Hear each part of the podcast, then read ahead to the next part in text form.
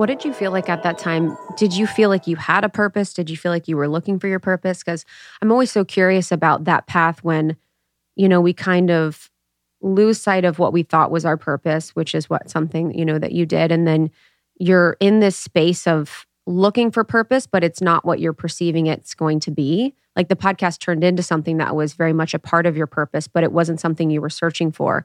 So, along that path, for people that want to find purpose in their life and want to find a life that feels meaningful and feels like they can be themselves and they could be and express parts of them, what advice would you give for people looking yeah, I mean, I have a lot to say about this. I mean, I think that purpose is really a function of engaging with your curiosity and following your instincts and your intuition.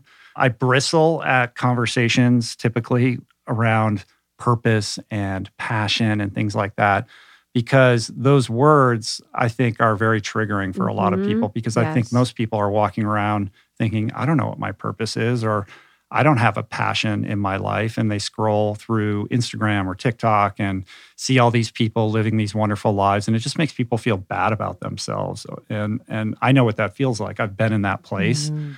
Um, so the way that I think about it is, first of all, it's not a binary thing. Like, I don't think that you have one singular purpose or there is one passion, you know, out there waiting for you to discover it. I think we can have many different purposes throughout many different phases of our lives. You know, I've been around for a little while. I'm quite a bit older than you guys. And what I've discovered along the way, as somebody who has been in career paths that were not a fit for me, somebody who has had financial challenges and challenges with addiction and been in some pretty dark places, and now as somebody who feels very fulfilled in what they're doing, um, the purpose that I feel in my life and the passion that I'm that I'm privileged to be able to engage in every day has really been a function uh, of of the very thing I mentioned earlier, which is getting to know yourself, like doing the inside work so that your instincts are true, right? I think a lot of people are reacting impulsively to looping patterns in their mind and deluding themselves into thinking that they're they're they're they're paying attention to their gut or their instincts when in reality they're not because they're disconnected from that and they haven't like excavated their pain and their trauma and done that kind of um, work to get honest with themselves and kind of clear a lot of that garbage out. Um, so I think you know whether it's therapy or meditation or twelve step or whatever your modality, like being engaged in that on some level uh, with with great intention is critical in this journey towards unlocking greater purpose and fulfillment fulfillment in your life. And when you're on that path it's about being present with yourself and paying attention to um, what your emotions are signaling to you um, being aware of of the things that you're curious about and when you get struck with a certain, you know, kind of impulse to um, explore something or, you know, engage in a, a certain activity to really honor that. It's not about up and quitting your job and saying, I'm following my passion, but just finding time and energy in your daily life on a micro level to cultivate and and and you know you know do some gardening around those things that you're interested in and when you do that and you make that a practice in my experience, the universe will provide opportunities to deepen that relationship. And that then leads to other things. And if you're self aware enough and aware of your environment enough, there will be opportunities for you to further explore that. So it's not about lightning bolt moments mm-hmm. or overnight successes. It's really about the tiny choices that you make every single day that move the needle in your life imperceptibly. You know, every everything that I've accomplished is the result of things that I've been, you know, working on for decades, not months or, or, or years. And so I'm always encouraging people to be gentle on themselves and to be patient and to not, you know, set themselves up against some calendar to discover these things. And I, you know, I trust and assume that your audience is, you know, quite a bit younger than I am. Um, and if there was a lesson that I would give my younger self, it would be to to be patient. You know, be more patient. And I think we all measure ourselves against our peers, and this person is doing that, and here I am back here, and I'm losing or I'm missing out, or you know, life has passed me by, and you know, we we tend to think of life as being short, and I guess it is, but it's also long. I say that all the time. Yeah, I'm like, like, life is short, but it's, I sometimes I'm like, it's also so long. I mean, you know, when I when I was 31, I was in a treatment center, thinking my life was completely over, and that every thing that I had worked for in my life had been destroyed, and I couldn't see a way through that. So the fact that I'm sitting here at 55, I feel like I'm just beginning and engaging with life on a you know uh, on a level of on a, on a playing field that I never imagined for myself. You know, tells me that anything is possible, and you know the things that I've accomplished. I'm not that special. I just worked hard at certain things and you know had the courage to to do that inside work and it has you know created a foundation upon which I could build something meaningful for myself and and hopefully for other people. Mm-hmm.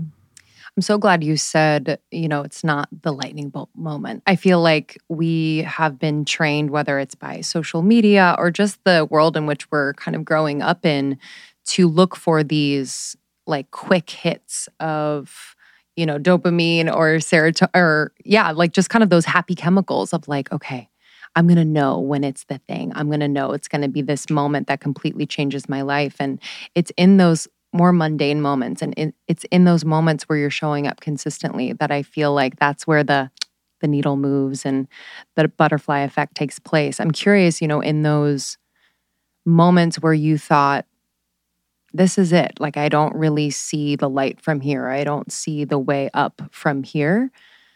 What was your whether it was conscious or unconscious like practice in the moment to be able to in a way and we've been talking about like holding the pose long enough to receive kind of the next insight or next um, feeling of okay this is kind of what i'm i'm feeling is the next right step. Yeah that's a great question. I mean i think the tools that i rely on and that i have cultivated uh, all come from being in recovery and what i've learned as a result of being a, a member of aa 12 step. And one of the many core principles is this idea of acceptance and surrender uh, which is a very difficult, ephemeral idea to grasp, especially as somebody like myself who's very driven and ambitious and type A at times. The idea of surrender smacks of surrender uh, of like of giving up, right? Like I, I, don't I don't give up. Like I continue to work until I make it work.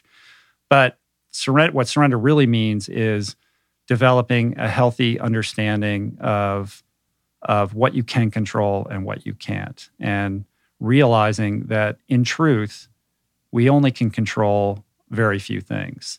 The behaviors that we, you know, that we engage in, uh, the way that we respond to the world, what comes out of our mouth, what we put into our mouth, like it's basically it. You can't control other people, you can't control your environment, you can't control situations. And as a recovering alcoholic, like that letting go of all of that provides a great deal of relief and it provides a basis for for being present with yourself and being honest with what it is that you can can and cannot do or exert control over.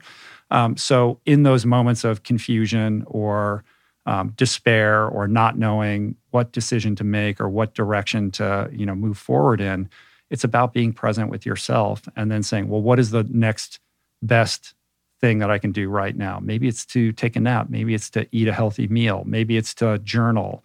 Tiny little things like that um, that that in the moment seem frivolous and like bullshit, frankly. Mm-hmm. Um, but adding those up over months and years, uh, I think, is really the only way to get clarity on those things. And you're absolutely correct. It's not lightning bolt moments. It is the mundane. It's all about the mundane. And you know, you can look at my story or Google it, and it looks like there are these lightning bolt moments, like these inflection points where everything changed overnight. But the lived experience of those moments were just, oh, here's a little thing. Like, I'm going to pay attention to that and I'm going to make this tiny decision, you know, tomorrow morning. And then I'm going to make another tiny decision.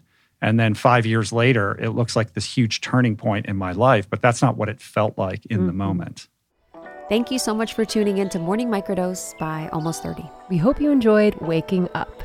As always, we encourage you to take what resonates and leave the rest. If you enjoyed this trip, tune into the full episode on the Almost 30 podcast. All episode information can be found in the show notes. Make sure to subscribe, and if this becomes a part of your morning routine, be sure to share it with a friend. We have new inspiring doses Monday through Friday. Follow us on Instagram at Morning Microdose and follow Almost 30 at Almost 30 Podcast. Thanks for listening. We'll see you in the Vortex.